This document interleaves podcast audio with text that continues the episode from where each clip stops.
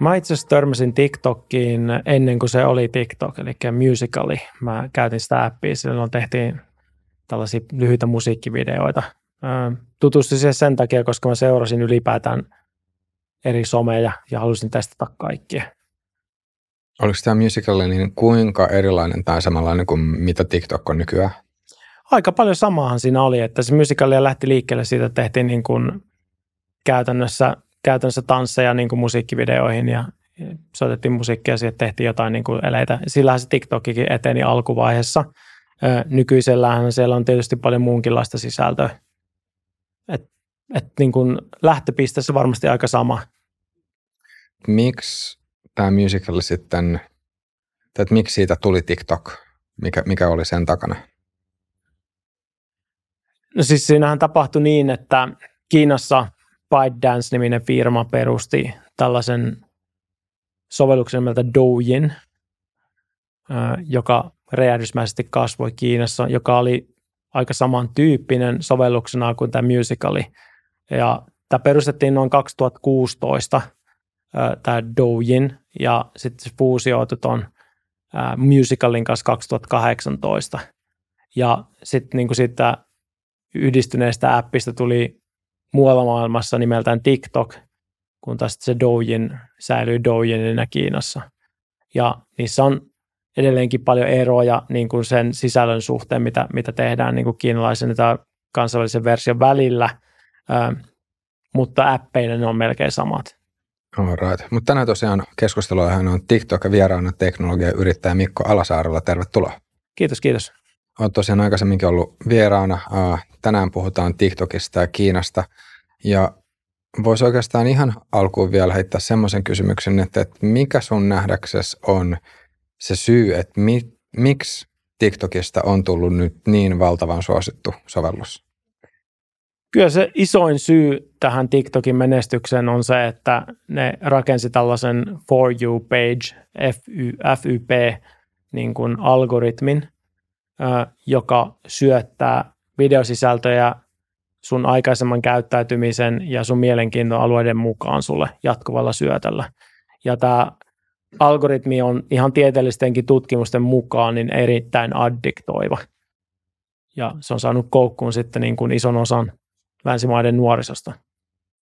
Mikä siinä algoritmissa on semmoista, mikä se tekee siitä erityisen addiktoivaa? Käytännössähän tämä TikTokin algoritmi toimii niin, että, että se seuraa kaikkea sun interaktiota sen sovelluksen kanssa ja optimoi sitten maksimaalisen käyttösession mukaan, eli kuinka pitkään sä jatkat siellä sovelluksessa. Ja käytännössä se tarkoittaa sitä, että sisältöjä tarjoillaan sulle sen, sillä perusteella, että mitä TikTok olettaa, että mistä sä tykkäät. Ja jos ne huomaat sun reaktiot siihen videoon on sellaisia, että sä et tykännyt sit sisällöstä, ne vähentää sen tyyppistä sisältöä ja lisää sellaista, mitä ne olettaa sun tykkäävän. Ja siinä ei mene kauaa, kun se algoritmi pystyy erittäin tarkasti syöttämään sulle sellaista sisältöä, jota sä haluatkin nähdä, ja sitä myöten saada sut koukkuun siihen jatkuvien lyhytvideoiden fiidi. Veikkaako, että onko tässä sen lisäksi, että, että se syöttää semmoista – semmoista tota sisältöä, mikä, tai mistä sitten nämä käyttäjät tykkää, niin onko tässä jotain muutakin, mikä sitten tekee sit TikTokista erityisen addiktoivaa? TikTokhan ei varsinaisesti ole minun perspektiivistä niin kuin hirveän sosiaalinen media. Se sosiaalisuus on niin kuin enemmänkin niin kuin fanittamista joillekin sisällön tuottajille kuin että sä olisit merkittävällä tavalla tekemisissä, sosiaalisesti tekemisissä muiden TikTok-käyttäjien kanssa. Saatat tunnistaa joitain TikTok-käyttäjiä sieltä samoista faniryhmistä, missä sä oot niin näille sisällöntuotteille, mutta ennen kaikkeahan se on viihdealusta, jossa sen menestys perustuu siihen, että kuinka hyvin se viihde resonoi sun omien mielihalujen kanssa. Joo, mä mietin just silleen, että, että, voiko siinä, että jos vertaa esimerkiksi vaikka Spotifyhin, niin musta tuntuu, että Spotify on tosi taitava suosittelemaan semmoista musiikkia, mistä voisi potentiaalisesti tykätä. Mutta sitten taas Spotify ei tunnu samalla tavalla addiktoivalta kuin taas TikTok. Ja se johtuu just siitä algoritmista, että, että niin kun, tästäkin on tieteellistä tutkimusta, että, että nimenomaan se For You page feed on se, mikä aiheuttaa sen addiktion. Eli käytännössä kun kokeillaan muunlaisia tapoja käyttää TikTokin sisältöjä, niin ne ei johda samanlaisiin dopamiinihitteihin, mitä se, mitä se For You page, ja se myöskin ö, maksimoi sen, niin kuin sen käyttäjäsession pituuden, mikä sieltä tulee. Ja nämä koukut on ei pelkästään niin kuin siinä mielessä, että ne saa sut käyttämään paljon aikaa TikTokin kanssa.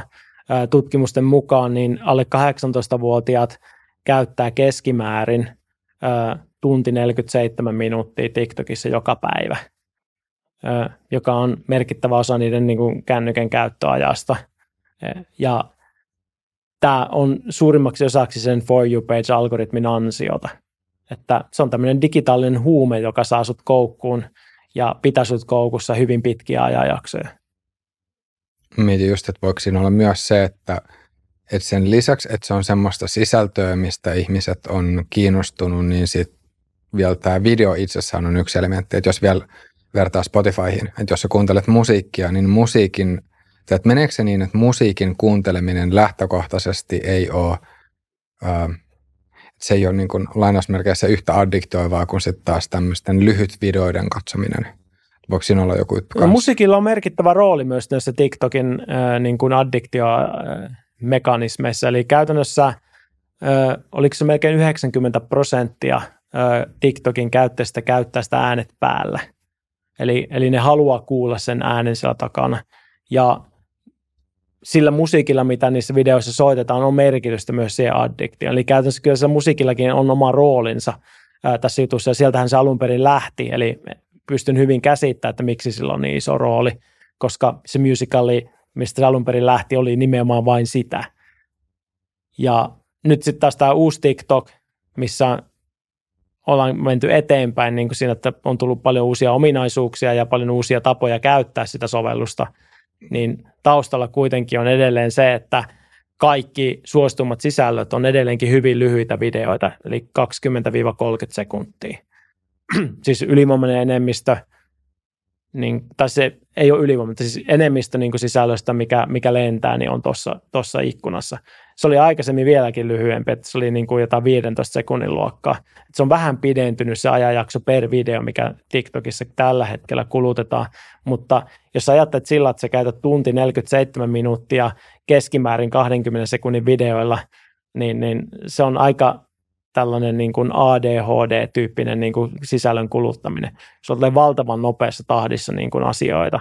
Ja, ja se vaikuttaa myös sitten nuorten keskittymiskykyyn. Siitäkin alkaa olla tieteellistä tutkimusta nyt, että keskittymiskyky on heikentynyt. Niin joo, ja toi on semmoinen, toi on semmoinen teema, mistä voisi vielä tässä jälki, jälkipuoliskolla tai myöhemmin tässä podissa vielä kanssa puhua. Mm-hmm. Ähm, vielä jos palaa siihen Spotifyhin, niin jotenkin tuntuu siltä, että Spotify, tai pelkästään musiikin kuunteleminen, tai jos, jos pelkästään kuuntelee musiikkia, niin se ei ole samalla tavalla koukuttavaa siinä mielessä, että, että jos, jos on kuunnellut tai kuullut niitä, että kun ihmiset avaa TikTokin, niin sitten menee kaksi tuntia ihan huomaamatta, niin sitten taas Spotifyn kanssa ehkä harvemmin käy niin, että aloin kuunnella yhtä biisiä ja oho, nyt tässä meni kaksi tuntia, mihin se kaksi tuntia katosi.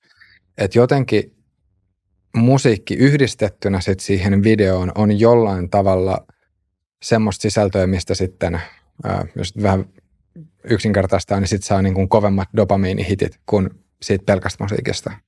Näin mä uskoisin, että, että TikTok on mestarillisen hyvä tässä meidän niin kuin omien mielihalujen kartottamisessa ja sitä auttaa se sisällön käyttämisen malli mikä on se, että sulla on yksi video kerrallaan ja kaikki interaktiot sen videon kanssa mitataan.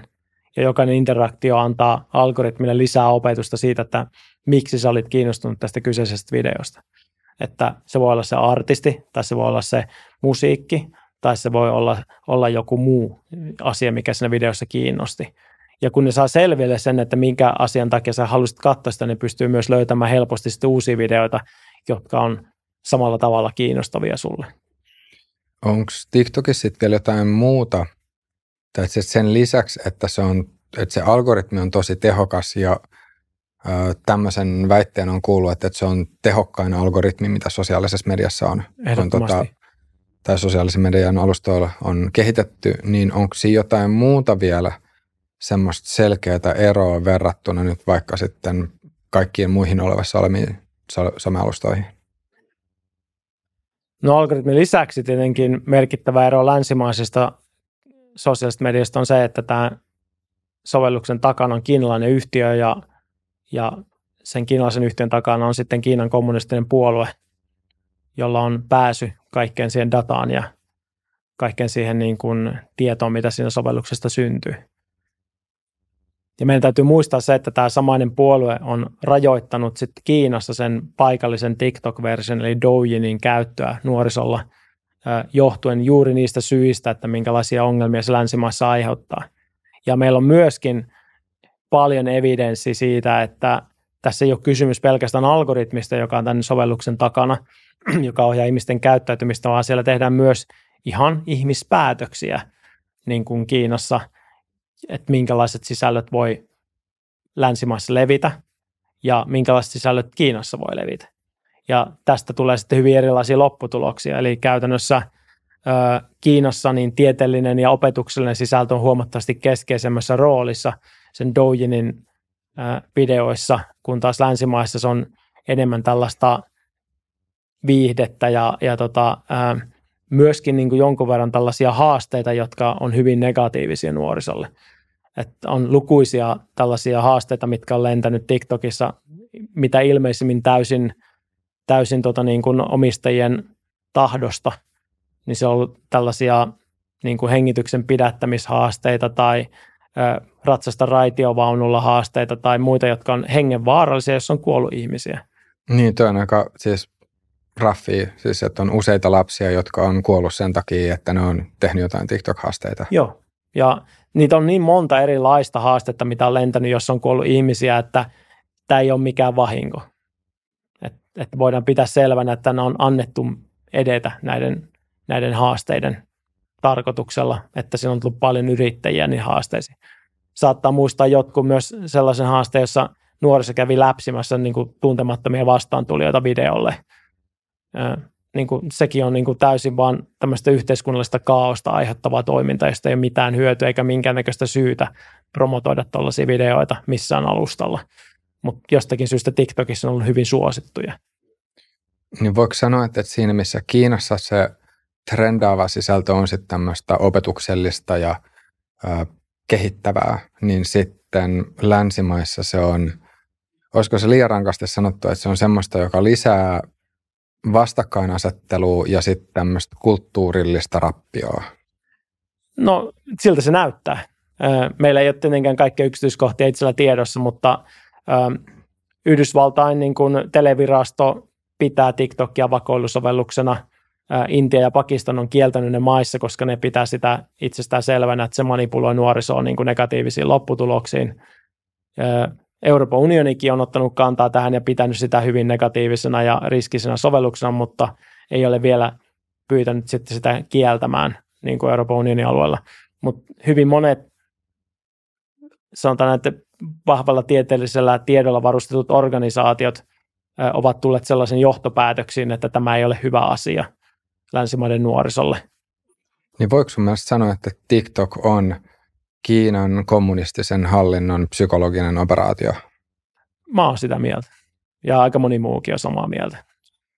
Kuinka, tai jos sä mietit silleen, että, että miten TikTokiin suhtaudutaan länsimaissa, niin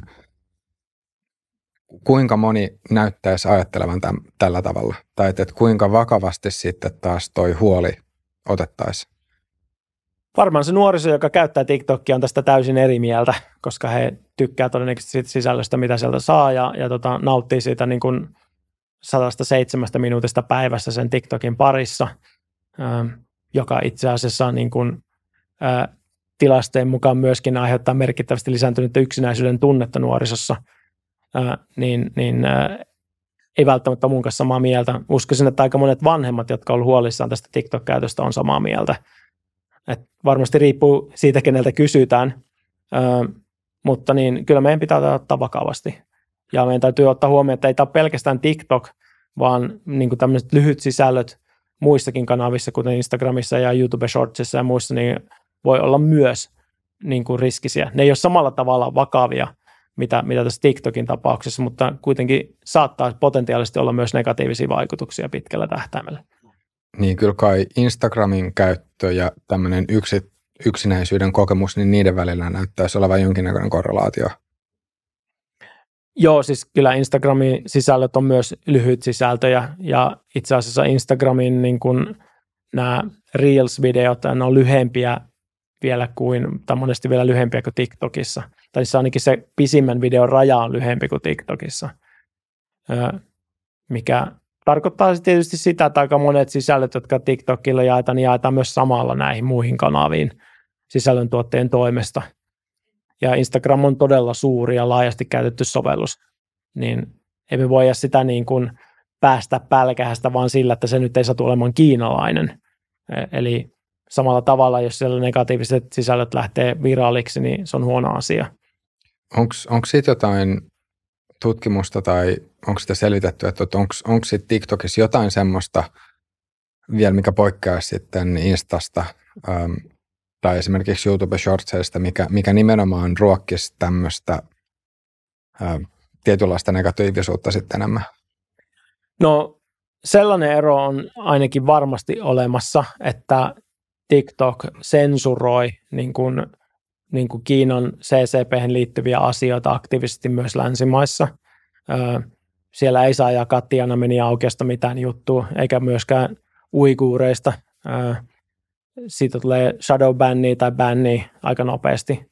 Eli todennäköisesti jos yrittäisi tästä jaksosta jakaa klippejä, jossa kritisoidaan Kiinan kommunistista hallintoa ja TikTokia, niin ne klipit ei luultavastikaan leviäisi TikTokissa kauheasti. Just näin. Et on kuullut myös suomalaisista henkilöistä, jotka on saanut bännejä TikTokissa sillä että on puhunut uiguureiden kohtalosta Kiinassa. Eli kyllä se tapahtuu joka puolella tätä sensurointia myös tästä, tässä mielessä. Um, mainitsit tuossa myös vielä tämän keskittymiskyvyn, niin ja tämä on tietysti voi sanoa, että ei ole sellainen asia, mikä olisi nyt pelkästään vaan TikTokille ominainen, mutta ehkä TikTok kuitenkin on tässä ollut semmoinen aika merkittävä, TikTokilla on ollut merkittävä rooli sen takia, koska TikTok oli ensimmäinen iso, tai TikTokista tuli ensimmäinen iso samalusta, mikä nimenomaan perustui pelkästään näille pystyvideoille, lyhyille pystyvideoille, niin mikä, mikä käsitys sulla nyt on sitten mm, niin kuin pystyvideo, lyhyen pystyvideo sisällön kuluttamisen ja keskittymiskyvyn välillä?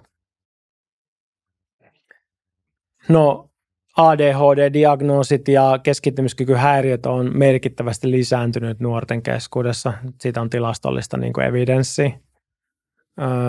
Kun nuorilla on vielä kehittyvät aivot, kun ne saa jatkuvaa dopamiinihittiä 107 minuuttia päivässä,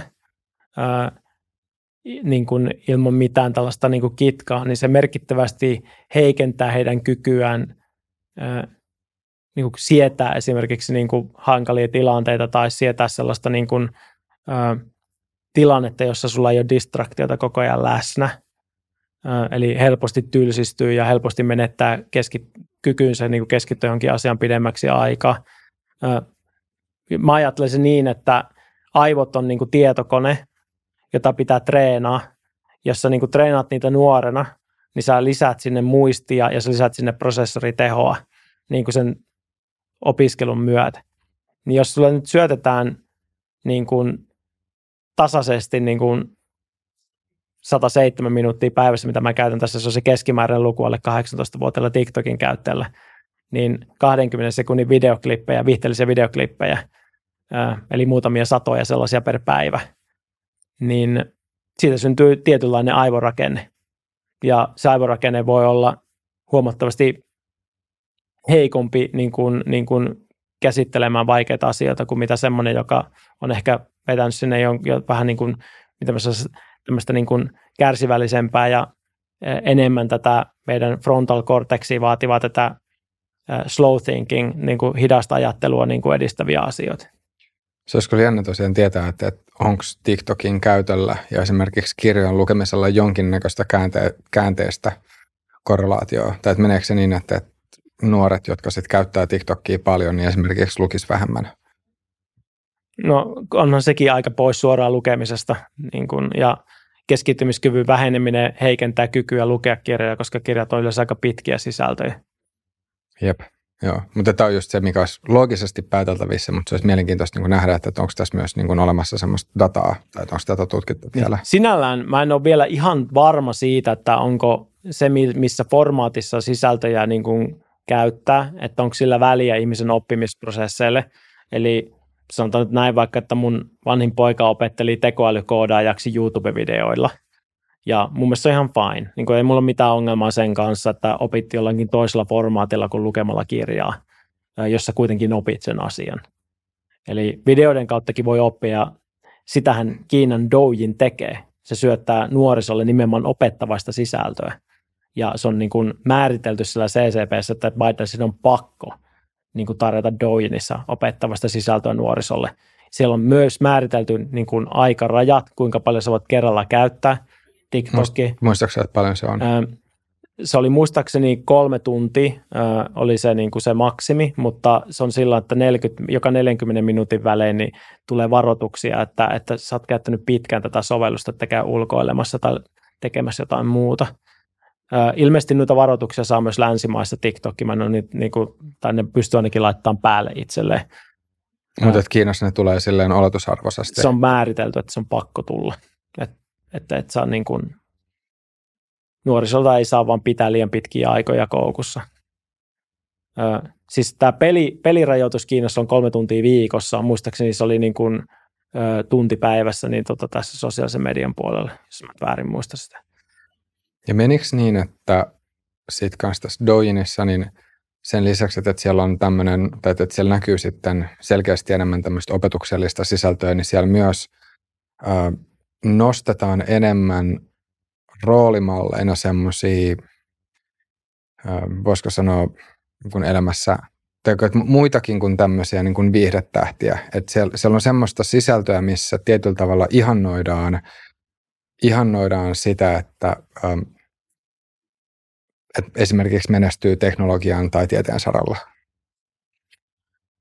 Mä en ole käyttänyt sitä Kiinan Douyinia itse, niin mä en pysty sanomaan, että mitkä kaikki asiat siellä niin menee. Niin joka tapauksessa Douyin on erittäin suosittu sovellus Kiinassa. Eli kyllä heillä tietysti on mekanismit käytössä siinä sovelluksessa, joissa ihmiset koukuttuu myös siihen sovellukseen Kiinassa. Mutta se onkin mielenkiintoista olisi tutkimuksellisesti katsoa, että jos sä koukutut niihin sisältöihin, mitä on Douyinissa versus että sä koukutut niin sisältöihin, mitä on TikTokissa, että kuinka erilainen lopputulos syntyy tästä niin kuin, ää, mielellisesti ja, ja, ja op, op, osaami, niin kuin tämmöisen osaamispotentiaalin ja muun kautta. Ää, et pidän todennäköisenä, että Kiinassa on tutkittu tarkkaan, että minkälaisia vaikutuksia nuorison nämä aiheuttaa ja annettu sen siinä määrin niin kuin koukuttaa, kun siitä on ollut hyötyä ää, isossa kuvassa. Jostain siis vaan just muistan, että, että, että tota, että Kiinassa nämä roolimallit, mitä TikTokista, tai roolimallit, mitkä TikTokissa sitten nousee, niin ne olisi selkeästi erilaisia kuin, kuin tota, mitä sitten länsimaissa, mutta nyt mä en muista sitä kauhean, kauhean tarkasti. Se on varmaa kuitenkin, että sisältö niin kuin länsimaissa on huomattavasti viihteellisempää kuin mitä Kiinassa. Siis, ja se on niin kuin täysin algoritmisesti. Se ei ole pelkästään niin kuin algoritmin niin kuin tuottama, mutta myöskin niin kuin kura, kuratoitu sieltä niin kuin johdon puolesta tällä tavalla. Mm, aivan.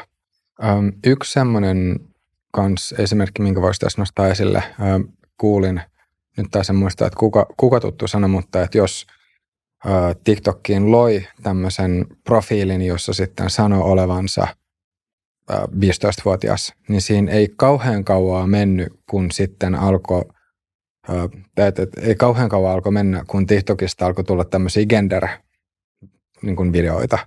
Mm. Niin äh, mitä sä ajattelet tuosta, että, että onko tämä nyt sitten, tai onko mahdollista, että tämäkin olisi Kiinan kommunistisen puolueen joku tietoinen valinta, että nyt nuorille sitten näytetään nimenomaan tämän tyyppistä sisältöä? Mä en tiedä, mikä TikTokin osuus on koko tästä isosta kuvasta, mutta taas tilastoihin, kun mennään katsomaan, niin me nähdään, että Gen X, eli mun sukupolvessa, 4,1 prosenttia Gen Xn edustajista identifioituu näillä aakkosilla, eli LGBTQIA. Ja samaan aikaan niin meillä on myös tiedossa, että Gen Z, joka on niin kuin minun lasten ikäluokka. Tällä tavalla identifioituu 21 prosenttia ikäluokasta. Viisinkertainen määrä. Ja niin, meillä on viisinkertainen määrä. Ja nyt sitten kysymys kuuluu, että joka, jokainen voi kysyä itseltään, että onko tapahtunut tämmöinen evolutionäärinen niin kuin mullistus, jossa niin kuin yhdessä generaatiossa ää, luontainen tällainen niin kuin seksuaalinen suuntautumisen muutos on tapahtunut niin kuin viisinkertaistuminen, vai olisiko mahdollista, että tämä olisi tämmöinen PSI-opin tulos, niin kuin jota on tehty, tehty niin kuin sosiaalisessa mediassa.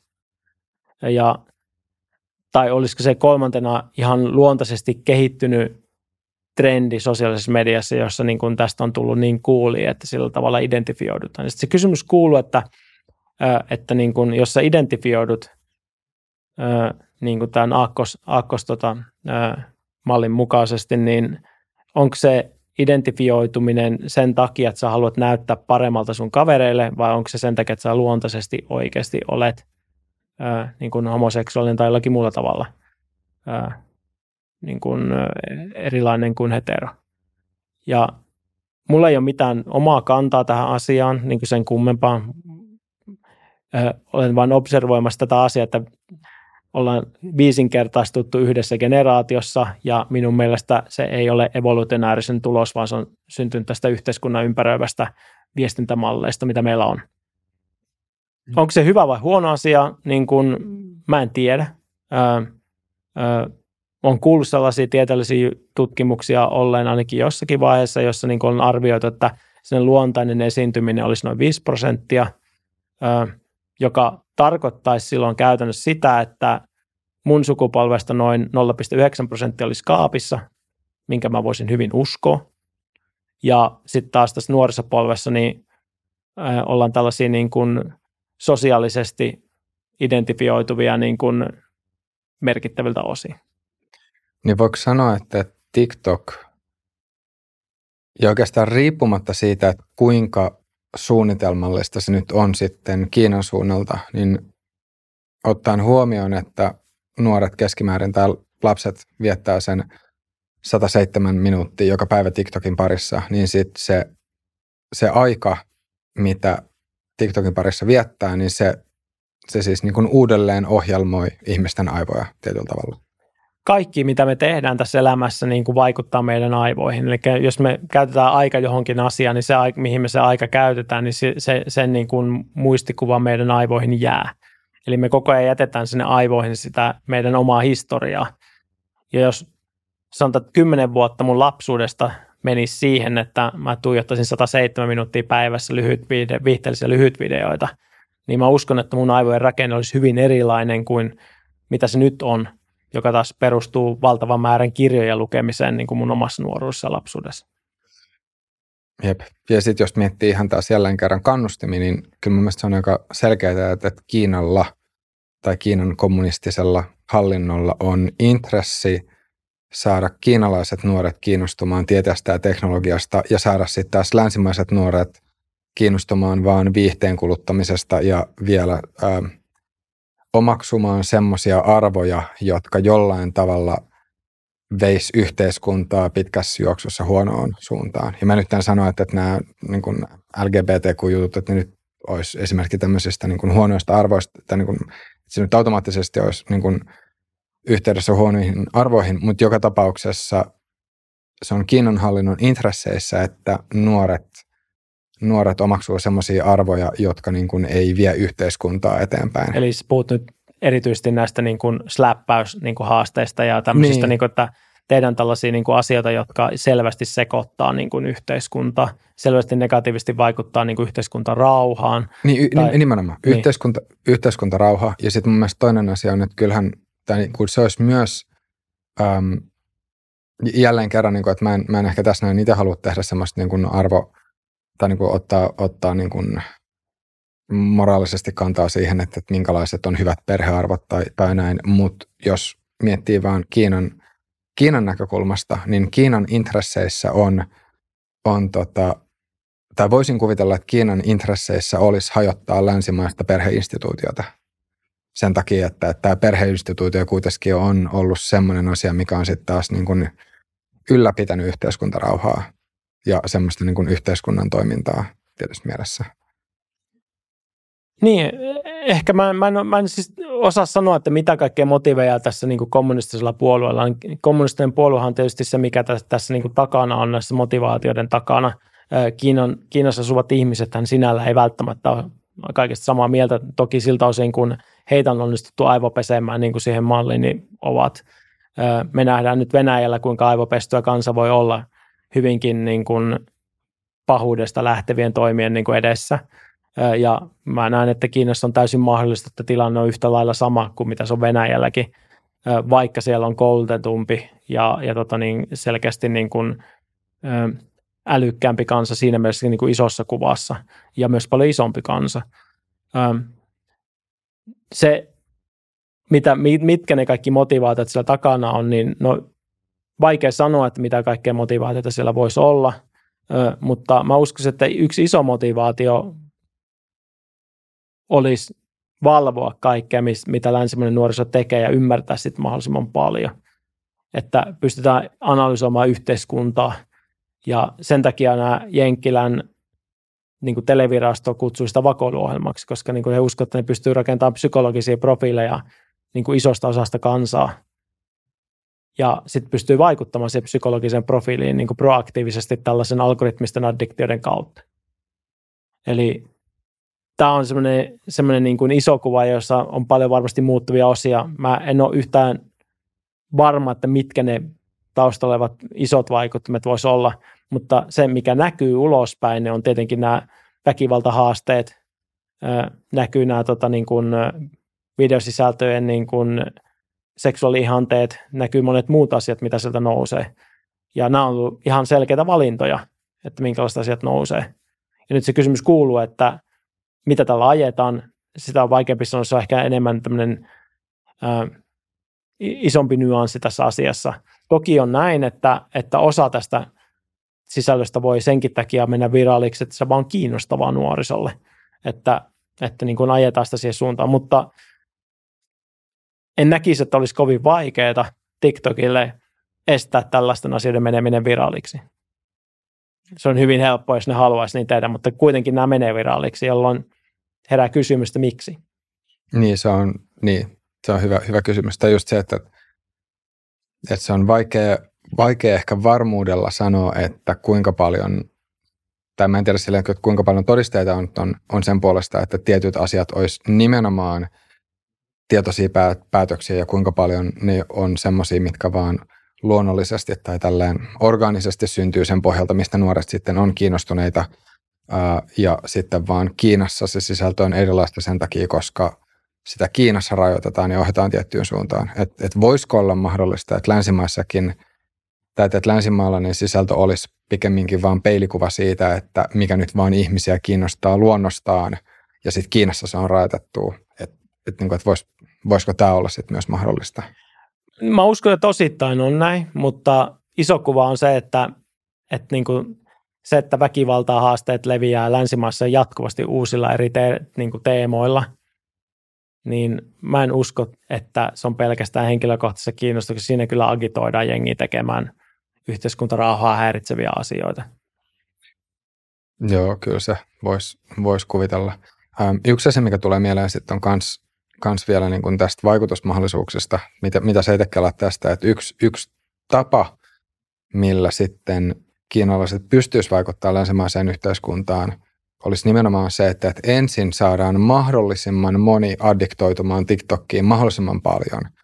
Ja sitten kun ihmiset on koukussa, niin sitten vasta pikkuhiljaa aletaan syöttämään semmoista tietynlaista ideologiaa.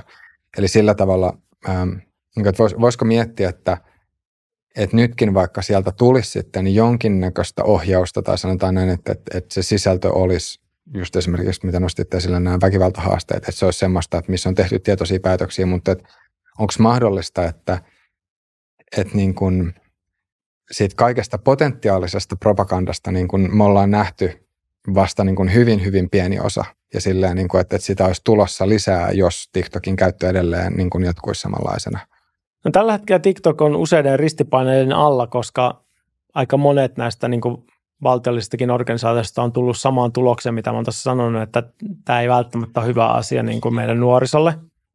Ja hyvin monessa paikassa suunnitellaan ja harkitaan ja, ja pyritään miettimään, että voisiko lainsäädäntöä muuttaa siten, että TikTok kiellettäisiin.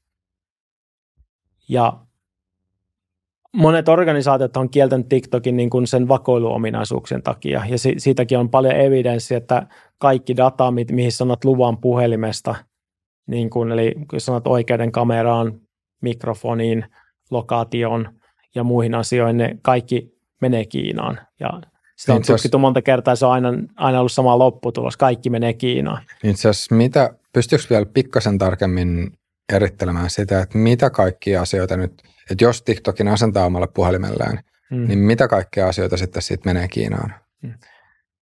Selvitysten mukaan kaikki, millä sä oot antanut luva. Eli kaikki niin kuin sensoripääsy ja puhelimen tiedot ja sun omat tiedot ja, ja tota, jos sä oot antanut sille pääsyä sun viestiliikenteeseen tai muuhun, kaikki, kaikki mihin sä oot antanut luvan siitä sovelluksesta, niin menee Kiinaan. Eli tämä mahdollistaa sen laajamittaisen psykologisen profiloinnin ja, ja, ja niin kuin ihmisten valvonnan niin kuin Kiinassa.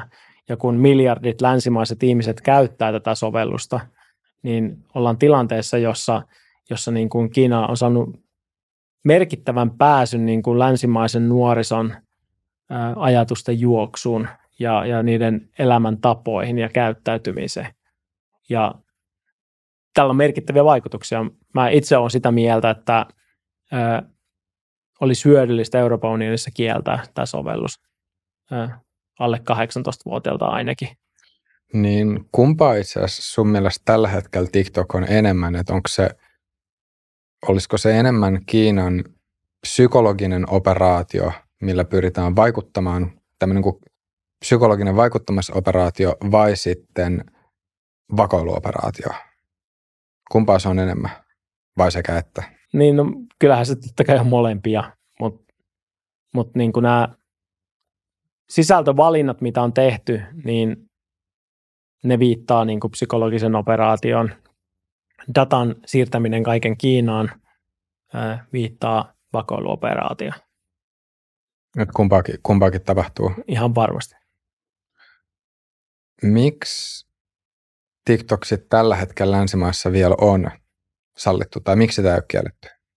Diktaattorit on aina oppinut hyödyntämään vapaiden yhteiskuntien sitä vapausominaisuutta niin kuin omaksi edukseen sillä että, että he kieltää kaikki asiat, mitkä on heille epäedullista omassa maassaan, mutta hyödyntää sitten länsimaissa vapa- mielipiteen vapautta ja sananvapautta ja yrittämisen vapautta ja kaikkea muuta niin kuin sit viemään omaa propagandansa eteenpäin. Tätä Venäjäkin on tehnyt pitkään ja Kiina tekee sitä myös. Ja niin kauan kuin meillä on vapaus valita itse omat tiedon lähteemme, niin tätä yritetään käyttää hyväksi. Ihmiset ei ole tarpeeksi niin kuin hereillä siitä, että ne huomaisivat, että nämä ihmiset, jotka manipuloivat tuolta diktatuureista meitä niin kuin jokapäiväisessä elämässä, niin, niin heillä ei itsellä ole samoja vapauksia mitä meillä. Että heidän täytyy olla jotain mieltä ja he on siellä töissä tekemässä tätä vain sen takia, että he manipuloi niin kuin länsimaisia tai vapaita yhteiskuntia kohden diktatuureja tai kohdin niin kuin tällaisia vähemmän vapaita yhteiskuntia. Jenkeissä tällä hetkellä on joitakin osavaltioita, joissa tästä TikTokin bännäämisestä tai kieltämisestä on käyty ihan lain opillista keskustelua, tai siis, että siellä mun ymmärtääkseni on siis ihan poliitikkoja, tai useita poliitikkoja, jotka on sitten vaatinut, että, että nyt TikTok pitäisi, pitäisi kieltää.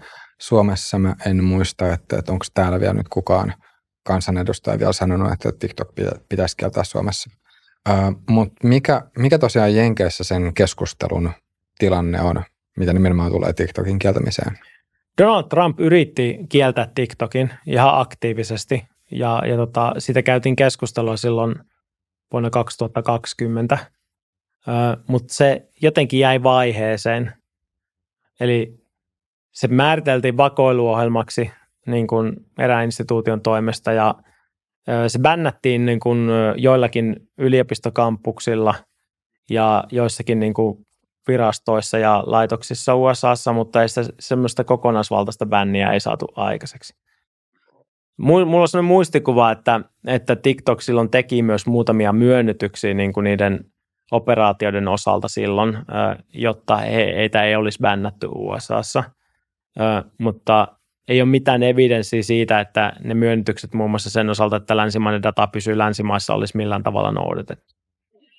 Mutta eikö nyt tällä hetkellä ole myös joitain yksittäisiä osavaltioita, joissa sitten on aika pitkällä ne ö, suunnitelmat TikTokin kieltämiseksi osavaltiotasolla? Jos mä väärin muistan, niin se saattaa olla jotkut, jotka on mennyt jo päätöksen läpikin, mutta mut tota, siis tämä on ollut vain tällaista niin kuin palapeliä, että siellä on tiettyjä organisaatioita ja tiettyjä tahoja, jotka on kieltänyt. Mutta en on, ei ole näköpiirissä ainakaan tällä hetkellä se, että tämmöinen ö, federal, koko, koko USA-laajuinen kielto olisi ollut tulossa. Pitäisikö se todennäköisenä vai epätodennäköisenä sitä, että, että nyt neljän vuoden sisällä tulisi tämmöinen liittovaltio, liittovaltion laajuinen kielto? No nykyisessä kehityskulussa, niin, niin jos tulee republikaanipresidentti, niin mä veikkaan, että se tekee loppuun sen, minkä Donald aloitti. Ja, ja voi, jos on Donald itse, niin totta kai hän vetää sen loppuun, minkä hän aloitti silloin 2020. Eli jos Jenkeissä tulee republikaanipresidentti, mä pidän hyvin, hyvin todennäköisenä, että TikTok bännätään koko maassa. Öö, heille, näille republikaaneille, jotka on niin kuin enemmän pro-diktatuurit kuin mitä demokraatit, niin, niin heillä ei ole mitään ongelmaa toimia samalla tavalla kuin diktatuurit toimii.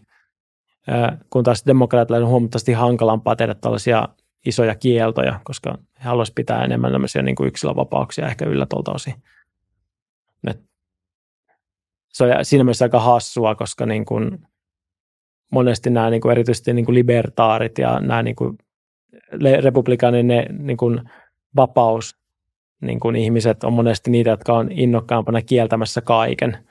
Ja samaan aikaan puhutaan sitten yksilön vapauksista, mutta ne on vähän valikoivia monesti nämä vapauskäsitteet, että sulla on vapaus kantaa asetta julkisella paikalla, mutta sulla ei ole vapaus abortoida lasta niin kuin, aikaisessa vaiheessa näissä niin kuin samoissa osavaltioissa, vaikka se olisi raiskattu tai alaikäinen. Eli tämä on vähän tämmöisiä niin kysymyksiä, että ne ei, ole, ne ei ole helppoja kysymyksiä, mutta samaan aikaan niin, niin tässä on kysymys just siitä sananvapaudesta versus, versus sitten tästä niin kuin analyysistä siitä, että onko kyseessä tämmöinen psykologinen operaatio ja laajamittainen vakoilu, joka datan valossa näyttäisi aika ilmeisiltä. Niin, että missä menee, missä menee sananvapauden ja sitten tämmöisen psykologisen turvallisuuden raja. Mm. Et, et, tota, äm, ja voisin, voisin sen yksi, yksi tapa olisi esimerkiksi, tai yksi kysymys, minkä voi heittää, että, että no okei, että kuuluuko, kuuluuko sananvapaus länsimaissa kaikille, ja lähtökohtaisesti musta tuntuu, että ihmiset ajattelee, että kuuluu, mutta sitten taas kyllähän länsimaa tai länsimaalaiset tietyissä tilanteissa sitten taas karkottaa ää, tietyistä maista tulevia noita diplomaatteja, jos näyttää siltä, että nyt, nyt ne on sitten syyllistynyt johonkin sen kaltaiseen toimintaan, mikä sitten vaarantaa länsimaiden turvallisuuden, just nimenomaan niin vakoilun suhteen. Vaikka sinänsä, no mä en tiedä, tavallaan, tai mulla on jotenkin se käsitys, että kyllä suurvallat siis vakoilee kaikki toinen toisiaan, ja se on semmoista, mikä ihan yleisestikin tiedetään. Mutta, tota, mutta joka tapauksessa, että, että länsimaissa niin kuin karkotukset voittaa esimerkkinä niin kuin siinä – siinä mielessä, että, että jos, jos näyttää siltä, että ei pelata semmoisten tiettyjen yhteisten pelisääntöjen puitteissa, niin sitten, sitten niin kuin, ää, diktatuurimaista tuleville saatetaan antaa lähtöpassit. Hmm. No Suomikinhan karkotti venäläiset vakoajat vasta sen jälkeen, kun se liittyi NATOon, ja mä mietin, että se varmaan johtui siitä, että ne NATO-kumppanit sanoivat, että no heittäkää nyt pois täältä. Mm. Et, et niin kun selkeästikin Suomella oli, ei ollut oikein itsellä niin kuin kykyä veivaa pois samalla tavalla kuin nyt sitten NATO-jäsenenä. Näinpä. Äh, mitä sä veikkaat sitten taas, että mikä tulee ole Euroopan unionin suhtautuminen TikTokkiin tässä nyt lähivuosien aikana? Tai onko tällä hetkellä mitään merkkejä siitä, että Euroopan unionissa oltaisiin kieltämässä TikTokkia? Joo, Euroopan unioni tutkii TikTokin negatiivisia vaikutuksia on jo tullut siihen tulokseen, että niitä on. Ja, ja se saattaa johtaa niin kuin lainsäädännöllisiin niin kuin toimenpiteisiin. Eli pidän mahdollisena, että jotain tulee. En osaa sanoa, että onko se tämmöinen niin kuin kokonaisvaltainen bännäys Euroopan unionin alueella, vai onko se jotain lievempää. Ehkä samantyyppistä kuin USA, että vaaditaan suullisia lupauksia, että teidän datat pidetään tällä länsimaissa, joka ei käytännössä tulla pitämään, mutta niin kuin, Euroopan unioni on ollut aika hyvä siinä, että jos, jos tota niin, sääntöjä rikotaan, niin lämästää isot sakot ja sitten mennään sillä eteenpäin. Jenkitkin on tottunut maksaa niitä sakkoja Euroopan unionille kaiken näköistä asioista, mutta mä en tiedä, onko käytännöt hirveästi sitten muuttunut loppupeleistä. Sitten on myös yksi, yksi asia, mikä tulee mieleen, niin voi olla myös joillekin poliitikoille, ähm, että TikTokin kieltäminen saattaisi olla vähän vaikea paikka sen takia, että jos nämä kyseiset poliitikot on sitten taas itse TikTokissa hyvinkin suosioita, ää, siis suosittuja. Mm-hmm. Että jos näillä poliitikoilla on itsellä suuri seuraakunta TikTokissa, niin silloin välttämättä ei tee mieli taas sitten olla kieltämässä TikTokia joka Suomessa tarkoittaisi perussuomalaisten kansanedustajaehdokkaita, jotka oli ilmeisesti teki aika lailla parhaimmat TikTok-kampanjat kaikista mun käsityksen mukaan.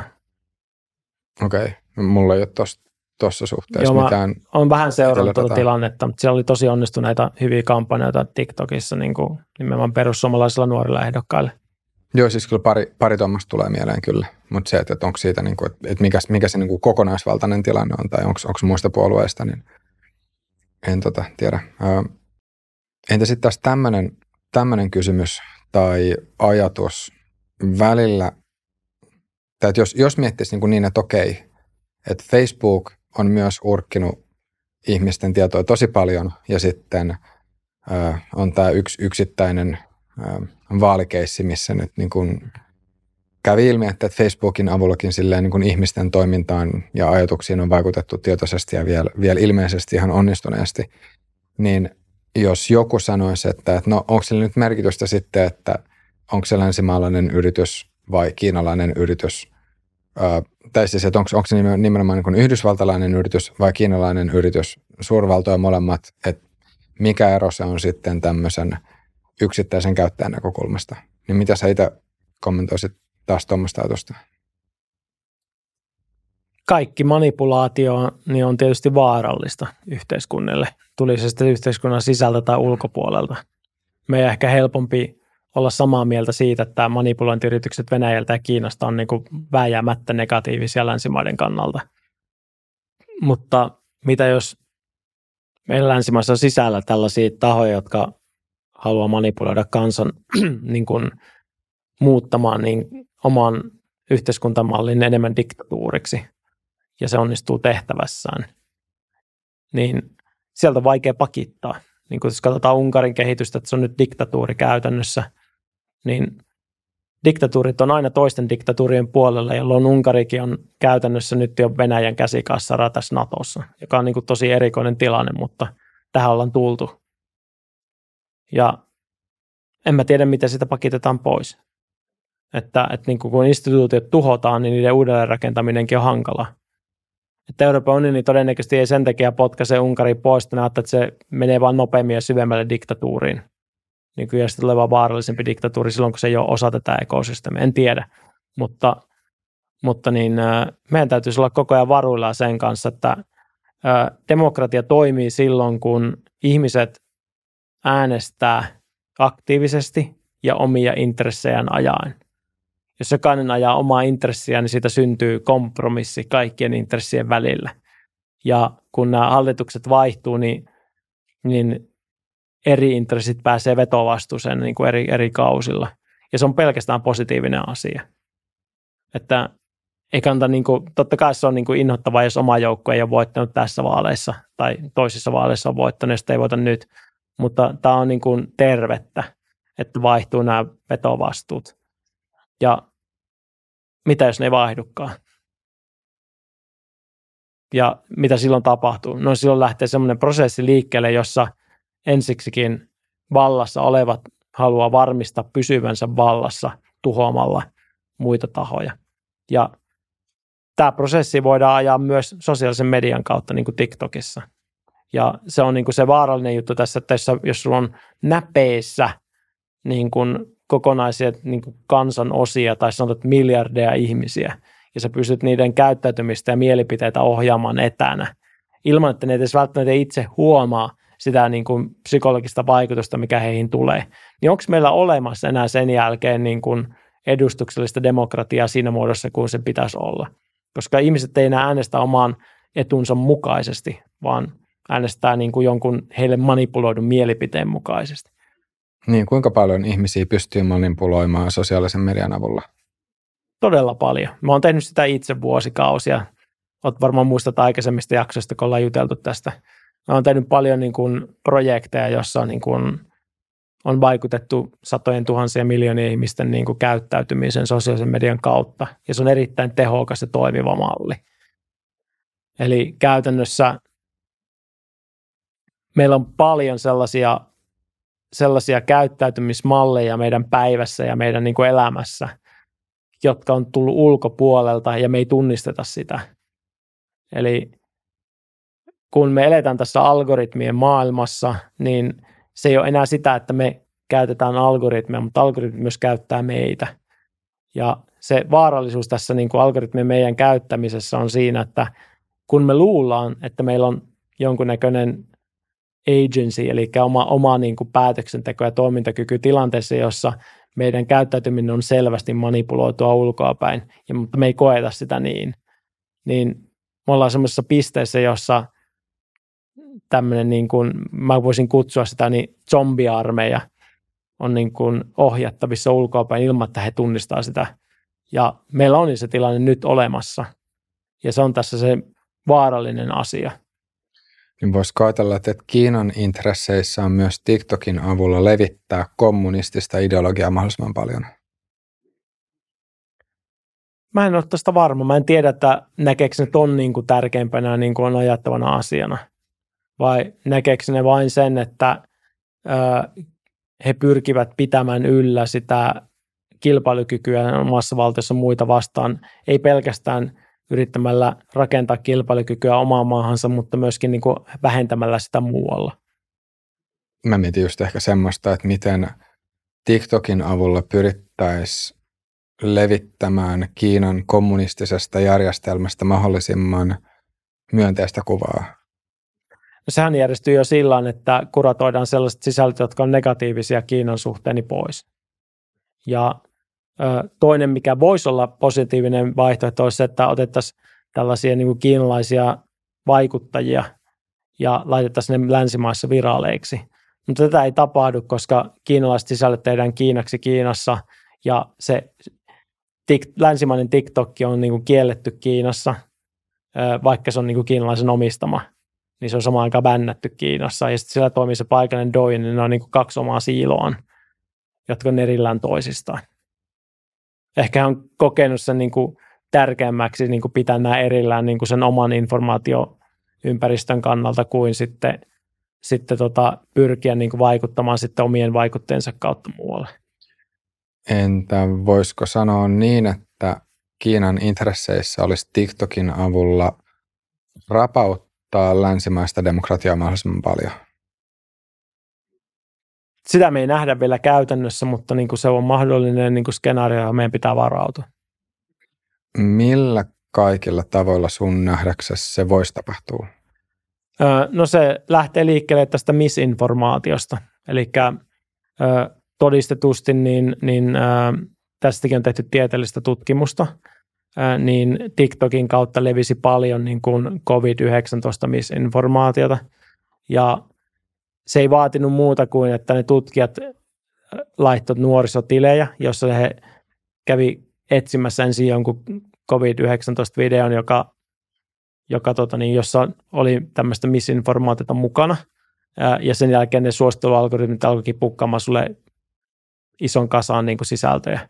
He sitten analysoivat tätä sisältöä niin kuin siltä kulmalta, että, että millä tavalla tätä asiaa viestitään. Ja he löysivät, että koska länsimaissa oli oli niin kuin julkiset bännit tämmöisen misinformaation niin kuin jakamisesta olemassa säännöt, jonka perusteella niiden olisi pitänyt ottaa niitä pois tai flägätä niitä videoita, niin ne opetteli semmoisen oman kielen ja tavan kommunikoida, joka ei menisi filteristä läpi, jolloin ne videot silti levisi isossa mittakaavassa.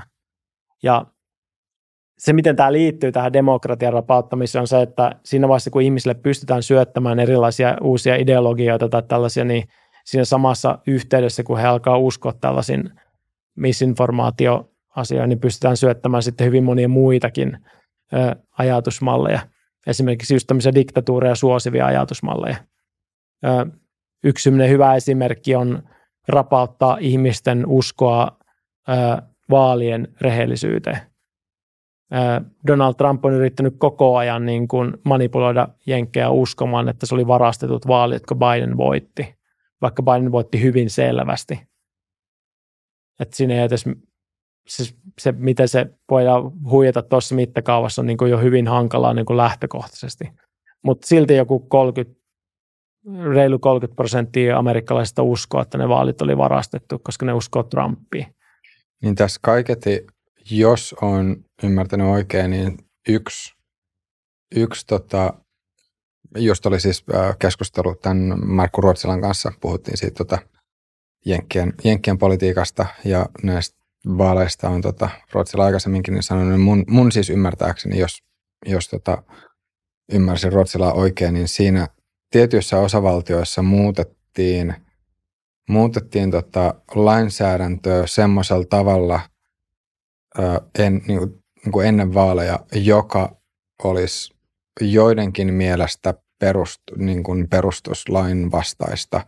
Että vaikka se on tapahtunut laillisesti, niin tietyn tulkinnan mukaan se olisi ollut perustuslain vastaista. Tai jotenkin niin kuin tällainen. Että siinä periaatteessa niin kuin, siinä kritiik, niin kuin, kritiikissä niitä vaaleja kohtaan niin kuin voi jos, jos haluaa tehdä tämmöisen niin hyvän tahtoisen tulkinnan, niin siinä voi olla niin joku totuuden siemen, mutta sitten taas Trump on vaan niin vetänyt sen ää, aivan överiksi. Ja mun muistaakseni niin Trump itsekin olisi sitten vaalien jälkeen niin soitellut joillekin tyyliin niin kuvernööreille, että, että nyt pitäisi, miten, miten sä saisit mulle vähän lisää ääniä. Tai jotain tämmöistä, että, että se niin meni hyvin, että jos, jos Trump kritisoi sitä, että vaaleja ei järjestetty rehdisti, niin ei voi sanoa, että Trump itse olisi sieltä kuitenkaan toiminut ihan niin kuin Tämä on se diktatorien pääasiallinen taktiikka, että, että niin kuin löydetään riittävän iso kansaosa, joka tukee tällaisia selvästi diktatuurin johtavia prosesseja, jossa kyseenalaistetaan demokratian niin kuin toimivuus.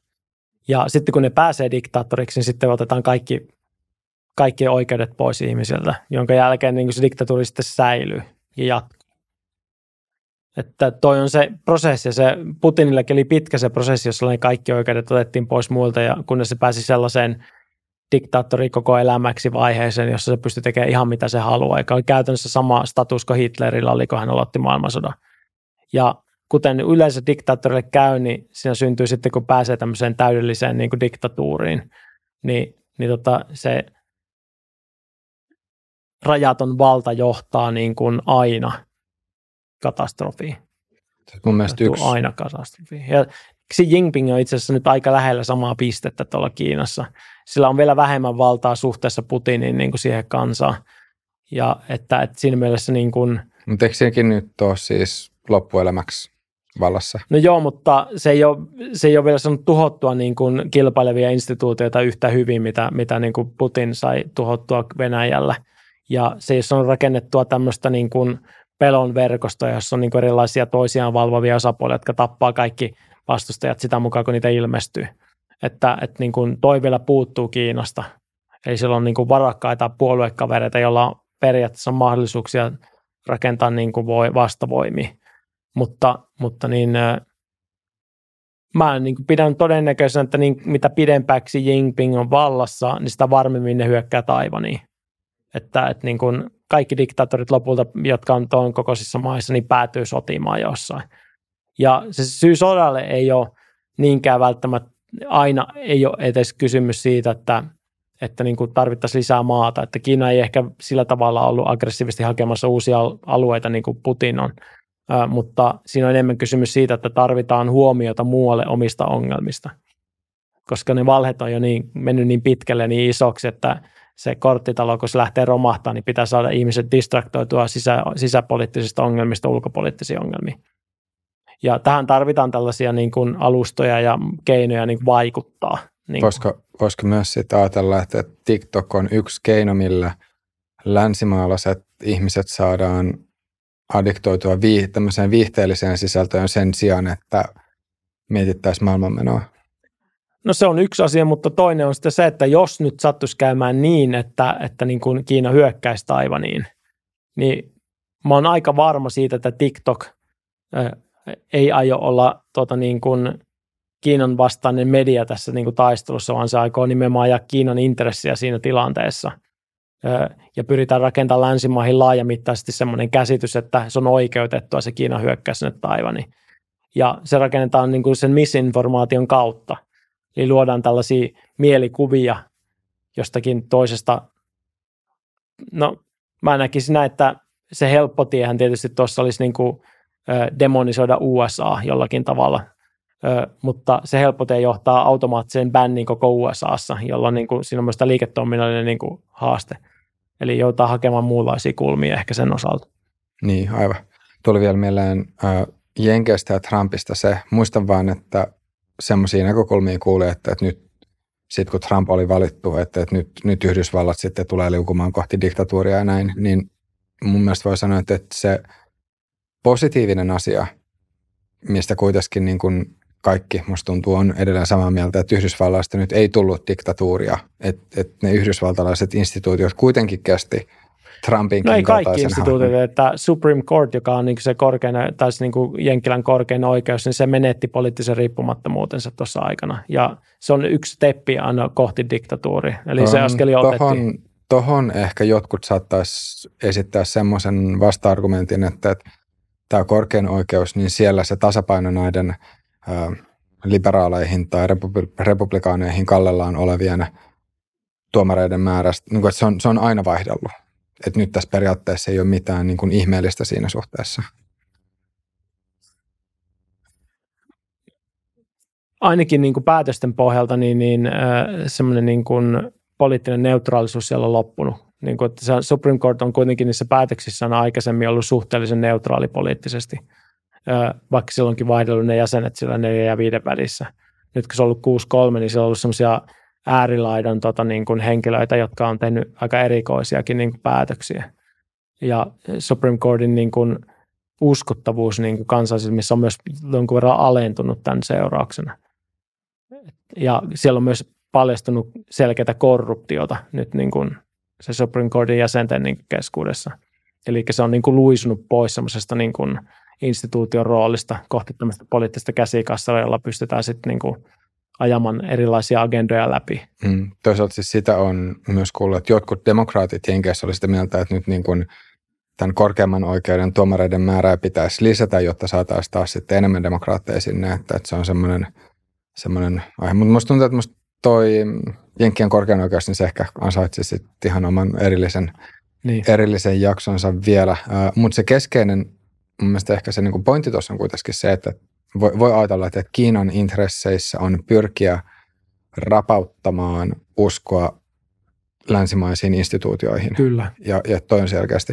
Mutta toi, toi on sitten mun mielestä kyllä kans, se on vähän niin kuin vaikea, tai että se on monisyisempi asia, koska mä ehkä henkilökohtaisesti ajattelen, että instituutioiden, tai luottamus instituutioihin, että vaikka se on hyvä asia, niin se ei voi mennä niin, että oletus on, että kansalaiset länsimaissa automaattisesti vaan luottaa instituutioihin.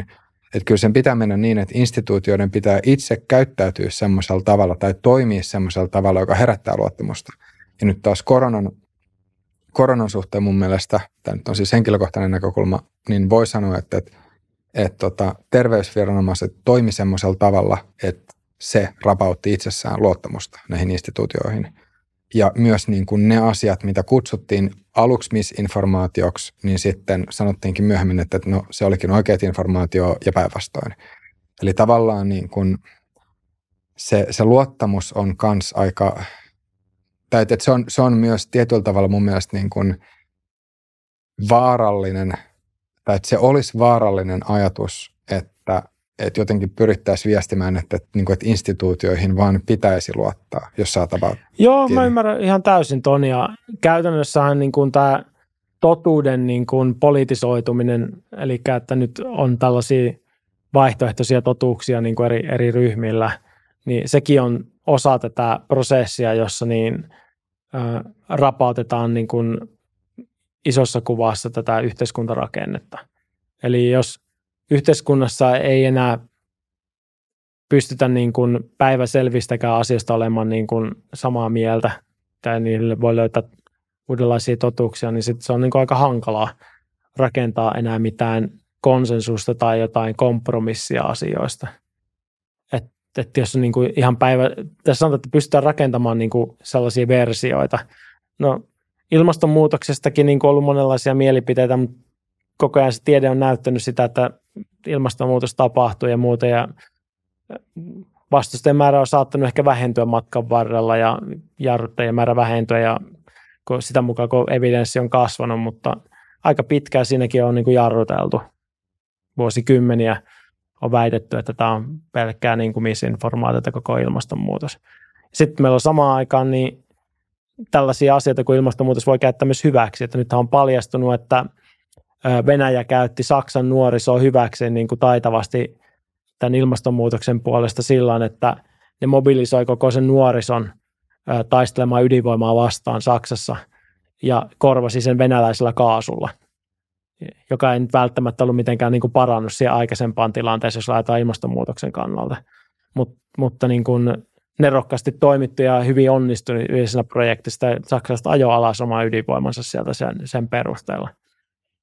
Niin, eli tuossa periaatteessa voi ajatella, että suurvalloilla on intressi nimenomaan vaikuttaa nuorten mielipiteeseen semmoisella tavalla, että nuoret myös sitten lähtisivät poliittisesti ähm, tämmöiseen aktivismiin. Kyllä. Joo, ja toi on mun mielestä semmoinen niin kuin asia, että, missä niin kuin, että mikä on hyvä ottaa huomioon, ja se ei tarkoita sitä, että kaikki asiat, mistä nuoret nyt sitten pitää ääntä tai niin kuin lähtee osoittamaan mieltä, että automaattisesti ajattelisi, että okei, tässä nyt Kiina tai Venäjän taustalla, että ei niin, mutta silti, silti niin kuin, on niin kuin hyvä, hyvä funtsia sitä, että okei, että, että minkälaisia kannustimia Venäjällä ja Kiinalla voisi olla vaikuttaa tiettyihin asioihin. Ja sitten vähän ää, niin kuin siinä suhteessa miettiä silleen, niin kuin, että, että, että voikohan tämä olla nyt hyvä juttu tai muuta. Mun mielestä toi siis tämä ydinvoiman alasajo Saksassa, niin se on aika hyvä esimerkki. Niin mun mielestä siinä on se, että periaatteessa niin kuin varmasti nuoriso ajatteli itse olevansa hyvällä asialla tässä kokonaisuudessa. Nimenomaan. Kuka ei koskaan puhunut sitä, että millä se ydinvoima korvataan. Että se ydinvoima alasajosta tehtiin se hyve. Ja sitten kun sitä korvaaminen olikin venäläisellä kaasulla, niin saatiin aikaan riippuvuussuuden diktatuurista niin kuin tällä, tällä koko kampanjonilla jossa niin kuin on mun mielestä taitavasti manipuloitu ihmiset tekemään päätöksiä, joita ne on kokenut itselleen hyviksi, mutta niissä on ollut takajatuksena asioita, mitä ei ole isossa kuvassa osattu analysoida läpi. Tuleeko sinulla mieleen muita tuommoisia vastaavia, vastaavia esimerkkejä? Mä oon aika paljon näitä näihin perehtynyt tällaisiin. Totta kai osa, osa niin kuin näistä niin kuin esimerkkeistä niin on semmoisia, että ne menee niin kuin sille konspiraatioteoria niin kuin tasolle, että ehkä ei ole järkevää lähteä spekuloimaan liikaa, koska ei ole tarpeeksi paljon tämmöistä niin kuin itsestäänselvää evidenssiä asioista. Että tuosta to, asiasta nyt on tullut artikkeleita paljon tuosta Saksan niin kuin se tuli niin kuin aika selvästi esille tuossa sodan alkaessa, että mitä se oli tapahtunut. Niin sitten pystyttiin niin kuin purkamaan se tämän, tämän jälkeen niin kuin sitten erikseen tämä asia auki. Kyllä mun mielestä tällä hetkellä esimerkiksi Jenkeissä niin, niin tota Venäjä aika taitavasti niin kuin manipuloi republikaaneja niin kuin, niin kuin omalle puolelleen Ukrainaa vastaan. Ja, ja tota, se on koko ajan edennyt ja onnistunut hyvin se kampanjointi sillä nyt viime aikoina, että kun Elon Musk lähtee siihen kelkkaan ja monet muut niin kuin ihan selvästi Ukrainan puolella olleet kaverit alkaa olla vähäisenä rajoilla tai siirtymässä pikkusen enemmän niin kuin Venäjän kelkkaan, niin ei, se, se on tosi huono asia isossa kuvassa. Toiseksi se sotakompleksi, mikä, mikä Jenkeissä on, niin on onnistunut vielä pitämään bisnekset yllä ja se heidän tarvitsema bisnes on ajanut sitä Jenkkilän tukipolitiikkaa. Niin tämä on tavallaan jännä, jännä asia just siinä mielessä, että jotenkin tuntuu siltä, että perinteisesti demokraatit, jos nyt katsoo vaikka viimeistä parikymmentä vuotta tai 30 vuotta, on ollut niitä, jotka on ollut kriittisiä just näitä, tätä niin kuin sotateollisuuskompleksia kohtaan ja, ja just enemmän sanonut, että, että Amerikan ei pitäisi lähteä sotimaan ja ei pitäisi sitten niin kuin viedä aseita muualle. Ja nyt sitten taas tuntuu siltä, että demokraatit on tässä sitten taas vahvemmin silleen, että nyt aseita Ukrainaan ja mm. republikaaneista. Se on ehkä, mä en tiedä, onko se, niin se jakautunut, mutta että siellä on edelleen niitä republikaanihaukkoja, mutta sitten on myös niitä, jotka on hyvinkin äänekkäitä sen suhteen, että, että nyt Amerikan pitäisi pysyä poissa ja, ja tota, pitäisi tämä ase, asevienti nyt jotenkin lakkauttaa. Ja... Niin, se on jännä, että musta on näyttänyt siltä, ja tämä voi olla pelkästään vain mututuntumaa, mutta ää, näyttäisi siltä, että nämä republikaanit on enemmän niin kuin anti-Kiina ja pro-Venäjä, ja sitten taas niin kuin demokraatit on enemmän niin kuin pro-Kiina ja anti-Venäjä. Että, että ehkä, on pikkusen tämmöistä, tämmöistä jakaumaa hieman ainakin näkyvissä. Joo, ehkä jos jotenkin, sanotaan, että jos pikkasen vetää mutkia suoriksi, niin kyllä mä voisin ehkä itse kanssa nähdä, nähdä tuon. Donald Trump oli hyvin Kiinavastainen ja teki monia tämmöisiä politiikkaa. Nyt taas Bidenin aikaan Blinken menee neuvottelemaan niin kaiken näköisiä sopimuksia Kiinan kanssa. Että tuntuu ainakin, että tämmöisiä niin käyttäytymismalleina, niin Trump oli aina Venäjän puolella, niin kuin, että ei sillä kahta kysymystä, että mikä se oli se hänen kuvionsa. Osittain johtui siitä, että venäläiset oli tehnyt bisneksiä hänen kanssaan ennen sitä presidenttiyttä ja siinä oli tiettyjä takana olevia niin kuin liiketoimia myös, jotka saattavat vaikuttaa tähän käsitykseen. Joo, tosin mä en ole ihan varma, että nyt miten tämän sodan etenen, tai sodan syttymisen ja sodan jatkumisen myötä, että kuinka moni republikaani enää, tai niin että kuinka moni republikaani tässä olisi nyt Venäjän puolella tai Putinin puolella, vaan että onko se enemmän kysymys siitä, että sitten vaan ajatellaan, että nyt että Amerikan pitäisi irtaantua tästä. Mutta nyt me päästään siihen takaisin siihen TikTok-bänniin, että tuo oli se syy, miksi mä oletan, että jos republikaani presidentti valitaan seuraavissa vaaleissa, että se bännää sen TikTokin saman tien. Ja tämä on just tätä enemmän niin kuin Kiinan vastasta niin kuin se ajattelu siellä. Ja se olisi niin kuin aika luontevaa sitten päätöksenä sitten myös tehdä ää, poistaa niin kuin Kiinan vakoilusovellus heidän omienkin instituutensa mukaan niin kuin sieltä käytöstä. Mm, joo, kyllä. Um, Tuossa oli vielä yksi sellainen termi, mihin voisi hetkeksi pikkasen, pikkasen vielä tota, sukeltaa, tämä misinformaatio. Uh, just kuuntelin Lexin tai Lex Friedmanin yhden jakson, missä kanssa puhuttiin, puhuttiin tästä, että miten se on myös semmoinen, että se terminä saattaa olla välillä vähän veteen piirretty viiva. Ja myös niin kuin se, että, jos on jokin taho, joka pääsee määrittelemään sen, että mikä on misinformaatio ja mikä on totuutta – niin sitten tämmöinen niin kuin, ää, nälkä, vallan, tai vallanhimo sitten saattaa myös astua siihen kuvioihin, että, että jos on, jos on tämmöinen niin keskitetty taho, jolla on se auktoriteetti sanoa, mikä on sitten totta ja mikä ei, niin kuinka helposti tämmöinen taho sitten taas niin kuin on käyttämättä sitä omaa auktoriteettiaan tai valtaansa sitten väärin.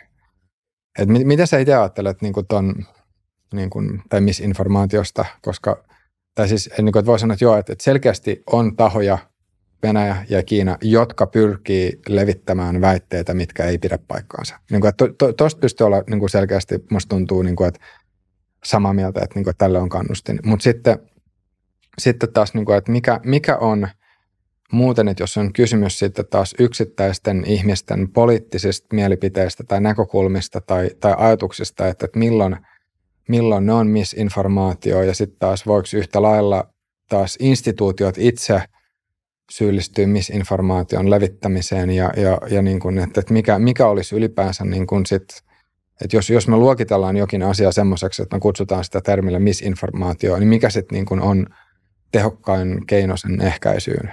No siis kaikista tärkein mekanismihan on se, että, että sulla on oikeus sanoa erilaisia mielipiteitä. Eli diktatuureissa, jossa sulla ei ole enää oikeutta sanoa vastakkaista mielipidettä diktaattorille, niin voit olla sataprosenttisen varma, että kaikki on valhetta. Ja se valheiden määrä vaan kasautuu ja lisääntyy ajan yli. Eli kansa, joka elää diktatuurissa, elää sataprosenttisella varmuudella valheessa.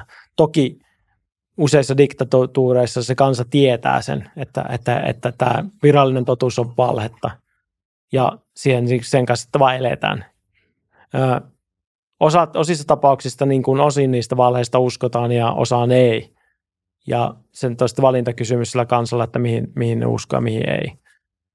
Mutta se, mikä pitää totuutta yllä, niin on se, että on oikeus olla eri mieltä. Eli kun sulla on oppositio ja sulla on instituutiot, joilla on mahdollisuus olla eri mieltä valtion hallinnon kanssa ja joilla on oikeus kritisoida johtajia, niin se automaattisesti johtaa parempaan informaatioympäristöön.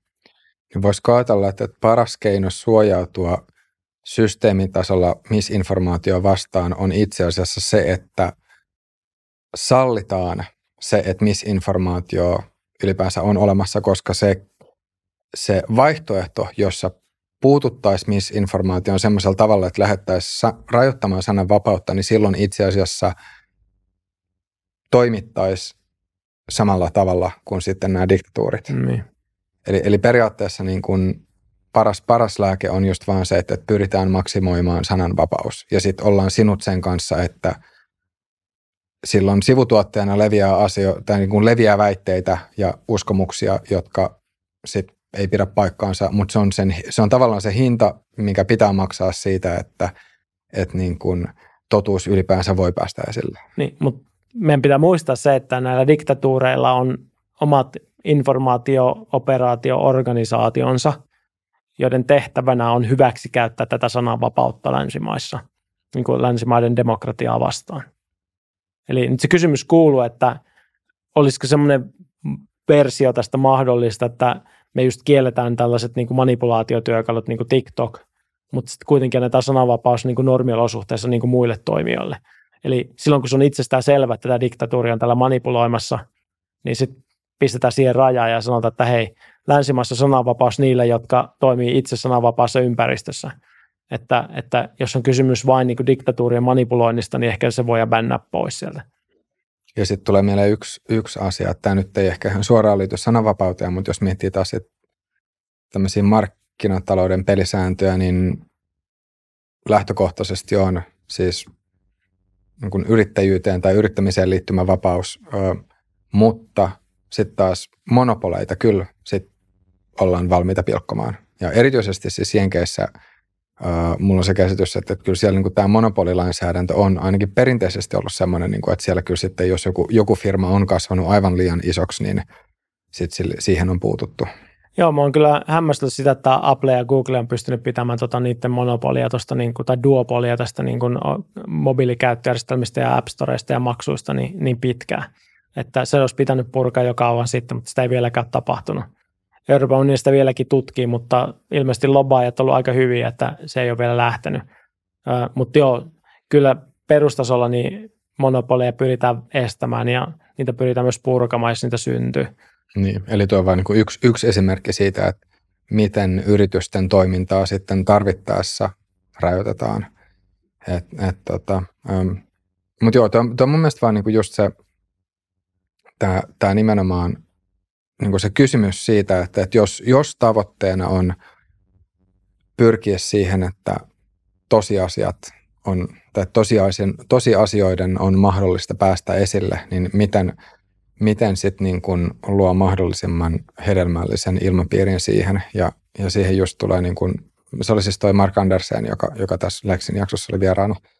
Ja tota, se just vaan niin kun heitti sen näkökulman, että, että jos, jos sitten on niin että jos, on, jos on jokin taho, sentralisoitu taho, joka sitten pääsee päättämään sen, että mikä, mikä on totta ja mikä ei, mm. niin se itsessään on aika vaarallinen tilanne. Ja voi olla, että okei, että kyllähän niin kuin länsimaissa periaatteessa viime kädessä se, mikä on totta ja mikä ei, niin ratkaistaan siis oikeusistuimissa. Että, niin kuin, että oikeusistuinten päätökset, niin kuin ne, ää, voi sanoa, niin kuin, että niiden on tarko, ainakin niiden on lähtökohtaisesti tarkoitus pohjautua totuuteen. Eli silleen, niin kuin, että tuomiot annetaan ainakin ideaalitilanteessa niin kuin sillä perusteella, että, että mitä on oikeasti tapahtunut ja mitä ei. Mutta jokaisessa niin kuin näissä maissa, joissa demokratia on vähentynyt, niin se on alkanut liikkeelle siitä, että ollaan tuhottu se korkeimman oikeuden puolueettomuus. Ja mm. se on tapahtunut Unkarissa, se on tapahtunut Puolassa, sitä on nyt tuhottu osittain Jenkeissä, ei vielä kokonaan mutta niin kuin kaikissa näissä, missä niin kuin niitä tuhotaan, niin myös otetaan kantaa tuohon, että onko se oikeusistuin enää totuuden niin kuin partia vai ei. Niin, Jenkeissä Jenkeis mulla on se käsitys, että nyt se yksi, ö, mitä tämä uusin tai tämä nykyinen korkeimman oikeuden kokoonpano, niin ne nimenomaan tulkitsee perustuslaki enemmän sillä tavalla, että, että, että tietyt asiat kuuluu osavaltioille ja vähemmän liittovaltiolle. Eli sitten taas niin kun tämä nykyinen, nykyinen tota, kokoonpano on enemmän, mä en tiedä sanoa, palauttanut valtaa sit osavaltiotasolle. Tämä on niin yksi, yksi mun käsittääkseni niistä asioista. Mutta, tota, mutta joo, pitää kyllä siis tuosta to, tehdä vielä erillinen jakso, jakso silleen, niin kuin, että pitää varmaan, varmaan vaatisi se, semmoista syvempää perkaamista. Yksi sellainen asia, mikä pitää ottaa myös huomioon, että jos kansa ei ole kyvykäs ajattelemaan itsenäisesti ja tekemään informoituja päätöksiä, niin sun on aika vaikea pyörittää toimivaa demokratiaa. Ja se rapautuminen siinä, että jos sun nuoriso menee pilalle, niin kuin sillä tavalla, että heillä ei ole kykyä enää tehdä itsenäisiä päätöksiä, heillä ei ole kykyä välttämättä ajatella niin kuin monimutkaisesti asioista, johtuen ehkä siitä, että he käyttää kaiken aikansa jonkin dopaminihitteihin, niin, niin sekin on niin kuin hyvin vaarallinen lopputulos tässä niin kuin, mm. ä, demokratian kannalta. On, joo. Yksi, tämä tuli nyt vähän jälkiviivellä, mutta vielä, vielä liittyen siihen korkeampaan oikeuteen, niin ä, mistä voisi taas niin kuin heittää semmoisen argumentin, Mä en siis yhtään sano, etteikö niin kuin se, sitä korkeinta oikeutta voisi kritisoida ja etteikö siihen liittyisi politisointumista, mutta niin se, että nämä, että korkein oikeus ei tullut siihen tulokseen, että, että nämä vaalit oli varastettu, vaan korkein, korkein oikeus oli eri linjoilla sitten Trumpin kanssa, niin se itsessään olisi osoittautunut, niin kuin osoittanut sen, että nyt, nyt niin kuin mitään tämmöistä niin kuin vallankauppausprojektia sitten, niin kuin, tai riippumatta siitä, että mitä Trump olisi pyrkinyt tekemään, niin se ei ainakaan niin kuin johtanut mihinkään. Että jos tämä jos tämä korkein oikeus olisi sit niin kuin politisoitunut jotenkin Trumpin taakse, niin silloin, silloin niin kuin voisi ajatella, että okei, silloin korkein oikeus olisi päättänyt, että nyt vaalit oli valheelliset ja nyt järjestetään uudet vaalit, mutta näin kuitenkaan ei tapahtunut. Niin, se on hyvä kysymys, että kuinka paljon tällaista instituutiota pitää niin kuin politisoida ennen kuin se ei enää toimi niin kuin sillä tavalla kuin sen pitäisi. Joo. Ja mun mielestä niin kuin demokratia USA vielä toistaiseksi toimii, koska vaali, vaalitulokset vielä niin kuin ratkaisee sen, että kuka, kuka siellä niin kuin on johdossa. Toki tällä gerrymandering, eli alueiden säädöllä sitäkin ollaan päästy tekemään pisteeseen, jossa, jossa niin kuin republikaanit voi voittaa vaaleja niin kuin huomattavasti pienemmillä äänimäärillä – mitä, mitä demokraatit. Joo, siellä on mole, molemmilla puolueilla omat, omat kikkansa kyllä, miten, mm. miten sitä omaa valtaa maksimoidaan. Mutta vielä siis tämä insti- Toki, toki niin kuin osavaltiossa se voi olla toisinpäin, että esimerkiksi Kaliforniassa taas demokraatit on varmistanut omat samalla tavalla, että joo, kyllä. Joo, mutta vielä, mut vielä tämä niin kuin instituutioiden tai instituutioita kohtaan herätetty epäluottamus, koska niin kuin just se, että minusta on niin kuin aivan, aivan selkeää ja niin kuin tai ainakin se olisi tosi loogista, että, että Kiina ja Venäjä pyrkii herättämään epäluottamusta, länsi, tai että pyrkii saamaan länsimaiset ää, niin kuin jotenkin, tai niin, että pyrkii niin kuin lietsomaan semmoista tietynlaista epäluottamusta. Mutta sitten tässä on niin kuin se kolikon toinen puoli, joka on niin kuin se, että, että jos taas sitten ää, nämä nykyiset instituutiot tai olemassa olevat instituutiot sitten taas – lähtee tietyssä mielessä freimaamaan tai jotenkin sanottamaan sitä sillä tavalla, että, että okei, että nyt tämä kritiikki, joka kohdistuu itse, niin kuin tähän instituutioon, on, on sitten vaan tämmöistä epäluottamuksen herättämistä. Ja, ja tota, että tässä on taustalla Kiina ja Venäjä. Niin sitten taas musta voi sanoa, että se on yhtä lailla huolestuttavaa. Että jos, jos niin kuin, että tietyllä tavalla tämä niin kuin suurvaltojen levittävä misinformaatio, mitä siis tapahtuu, niin se on semmoinen helppo keino sitten taas vaan välttää ul, niin kuin ulkoapäin tuleva kritiikki. Niin edelleen, siis tämä haaste tässä niin kuin länsimaisessa sananvapaudessa on just se, että sitä voidaan käyttää meitä vastaan. Ja sitä käytetään meitä vastaan koko ajan että se vapaus niin kuin vaatii sit niin kuin ihmisiltä huomattavan määrän kykyä hahmottaa, että milloin heitä yritetään manipuloida. Ja jos se manipulointi, manipuloinnin tunnistamiskykyykin heikkenee meillä samanaikaisesti, niin lopputulokset voi olla aika negatiivisia yhteiskuntien kannalta. Et kyllä mä nyt ainakin lähtisin varmistamaan sen, että jos katsot tällä hetkellä suomalaisten lasten tota PISA-tuloksia versus aikaisemmat, niin me nähdään selvä trendi alaspäin. Eli pelkästään meidän niin kuin ikäluokat ei pienene, mutta niiden niin kuin koulutulokset merkittävällä tavalla heikkenee. Ja me ollaan tiputtu kärjestä maailmassa jo kauan sitten. Voiko ajatella, että nuorten kognitiivinen kyvykkyys myös heikkenee? No siitä, siitäkin on tilastollista faktaa, että, että niin kuin länsimaissahan niin kuin nuorempien polvien keskimääräinen älykkyysosamääräkin on laskenut äh, ihan mitattavalla tasolla. Eli me ollaan menossa alamäkeen ja siitäkään ei voi olla mitään hyviä seurauksia mun mielestä. Ja meidän täytyy nyt miettiä kaikkia näitä keinoja, mitä meillä on siihen, että me käännetään tämä kelkka toiseen suuntaan. Ja yksi näistä keinoista on niin kuin se, että me vapautetaan meidän nuoriso näistä digitaalisista addiktioista, mitkä kontrolloi liikaa meidän ja heidän elämää. Niin.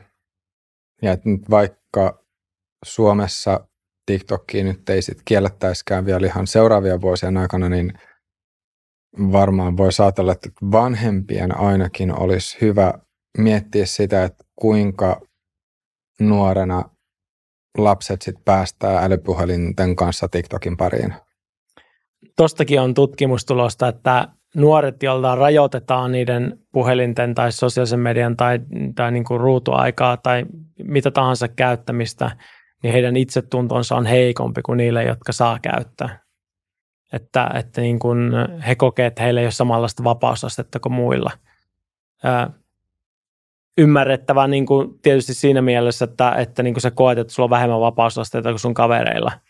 Ja sä haluat sitä ehkä hävetä niin kuin omassa päässä, mutta meidän täytyy löytää keinoja, jolla, jolla niin kuin nuoriso olisi ylpeä siitä, että he tekee jotain asioita, joista on heille konkreettista hyötyä henkilökohtaisella tasolla. Ja ne asiat olisi niitä asioita, mistä, mistä se itsetunto koostuisi. Eikä siitä, että saanko olla yhtä addiktoitunut kuin kaikki mun kaveritkin. Ja sitten eikö aika monet, jos miettii näitä teknologiayrittäjiä Piilaaksossa, niin ainakin on sellainen käsitys siitä, että, että monetkaan niistä – ei päästä niiden omia lapsia sosiaalisen median pariin. Tai, tai silleen, että vähintäänkin rajoittaa. Ainakin mun tuntemista pelialayrittäjistä monet ei päästä pelienkään pariin, koska he pitää niitä liian addiktoivina ja, ja, ja, tai päästään rajo hyvin rajoitetulla tavalla. Öö, joo, mä sanoisin näin, että ne ihmiset, jotka tietää nämä vaarat, myöskin toimii sen mukaisesti. Joo, nythän Suomessa tällä hetkellä ää, tästä on tarkoitus tehdä vielä sitten kanssa puheenaiheeseenkin jakso, mutta nyt kännyköiden käyttöä kouluissa ollaan jossain määrin rajoittamassa. Joo, mä huomasin, että uusi hallitus haluaisi kieltää kännyköiden käytön koulussa ja mä uskon, että sillä on positiivista vaikutusta niin kuin opiskelutuloksiin ja pidän sitä hyvin niin kuin, ö, hyvänä lähtökohtana, koska silloin jos sitä tehdään laki, niin sitten ei tule sitä niin kuin vertailuongelmaa ollenkaan kaikilta pois sitten sulla ei ole sitä itsetunto-ongelmaa eikä mitään muutakaan, sitä vaan ei tehdä. Sillä siisti. Toi Jonathan Hyde myös on, sieltä tuli ihan hiljattain semmoinen kirjoitus, missä, missä Hyde, tämä Hyde on siis tota jenkki sosiaalipsykologian proffa, niin, niin just kans esitti tämän saman ajatuksen, että, että kouluista, kouluissa pitäisi kännyköiden käyttöä rajoittaa just sen takia, koska se, sillä on niin valtavia haittoja nuorten tai lasten kehityksellä, että ilman muuta keskittymiskyky paranee automaattisesti sen seurauksena ja, ja myöskin niin kuin distraktiot ja niin kuin, tämmöiset niin kuin keskittyminen tunnilla ja muuta paranee. Sillä on paljon, paljon positiivisia vaikutuksia. Ja myöskin niin kuin, merkittävällä tavalla parantaa lasten ö, sosiaalista elämää koulussa, koska välitunteena tarvitse yksin viettää tuijottamalla puhelinta, vaan voi viettää kaveritten kanssa leikkimällä – ja tällaiset sosiaaliset taidot on heikentynyt ja niin kuin lasten yksinäisyyden kokemus on merkittävästi lisääntynyt kouluissa tässä vuosien varrella. Niin päästäisiin myöskin tämmöisistä sosiaalisista niin kuin ongelmista eroon samalla aveavauksella ja mä pitäisin sitä hyvin positiivisena kehityksenä. Yes. Mutta joo, uh, mä voitaisiin pikkuhiljaa pistää tämä paketti. Onko sulla jotain vielä semmoista yhtä kahta lausetta, millä voisi tiivistää nyt sitten TikTokiin liittyviä ajatuksia tai jotain vielä, mikä, mikä sitten jää sanomatta? Niin, no kun me puhutaan sosiaalisesta mediasta, niin mun mielestä meidän pitäisi tarkoittaa sillä sanalla sellaista, sellaista sovellusta, jonka avulla sä voit aidosti olla sosiaalinen toisten ihmisten kanssa. Ja tämä tarkoittaa sitä, että mä koen, että esimerkiksi WhatsApp, joka, jossa niin kuin pääasiallinen käyttötarkoitus on viestiä ystävien kanssa, vanhempien kanssa, lasten kanssa, ihmisten kanssa, joista sä välität, niin se on niin kuin aidosti hyvä sosiaalinen media, koska siitä saa, saatu niin kuin hyöty on merkittävästi suurempi kuin sen haittavaikutukset, joita nyt ei edes varsinaisesti hirveän paljon ole. Kun taas sitten sulla on tällaisia viihdealusteita, joita kutsutaan sosiaaliseksi mediaksi, jossa niin kuin sä voit yksin käyttää kaiken päivän tuijottamalla jotain sisältöjä ilman, että sä saat minkäännäköistä sosiaalista kontaktia toisiin ihmisiin, ilman, että se sun yhteisöllinen kokemus on aidosti yhteisöllistä, sä oot vaan fani jollekin sisällön tuottajalle. Mun mielestä tämä pitäisi ruveta kategorisoimaan eri tavalla niin kuin sen takia, että mun mielestä niiden funktio meidän elämässä on erilainen. Oh, right. Mutta hei Mikko, oikein paljon kiitoksia vierailusta. Kiitos. Ja kiitos kaikille katsojille ja kuulijoille. Jos tykkäsitte jaksosta, pistäkää peukkua ja tulkaa Tuben puolelle, Tuben puolelle kommentoimaan, että minkälaisia ajatuksia tämä jakso herätti. Ja me kuulen ja nähdään taas ensi jaksossa.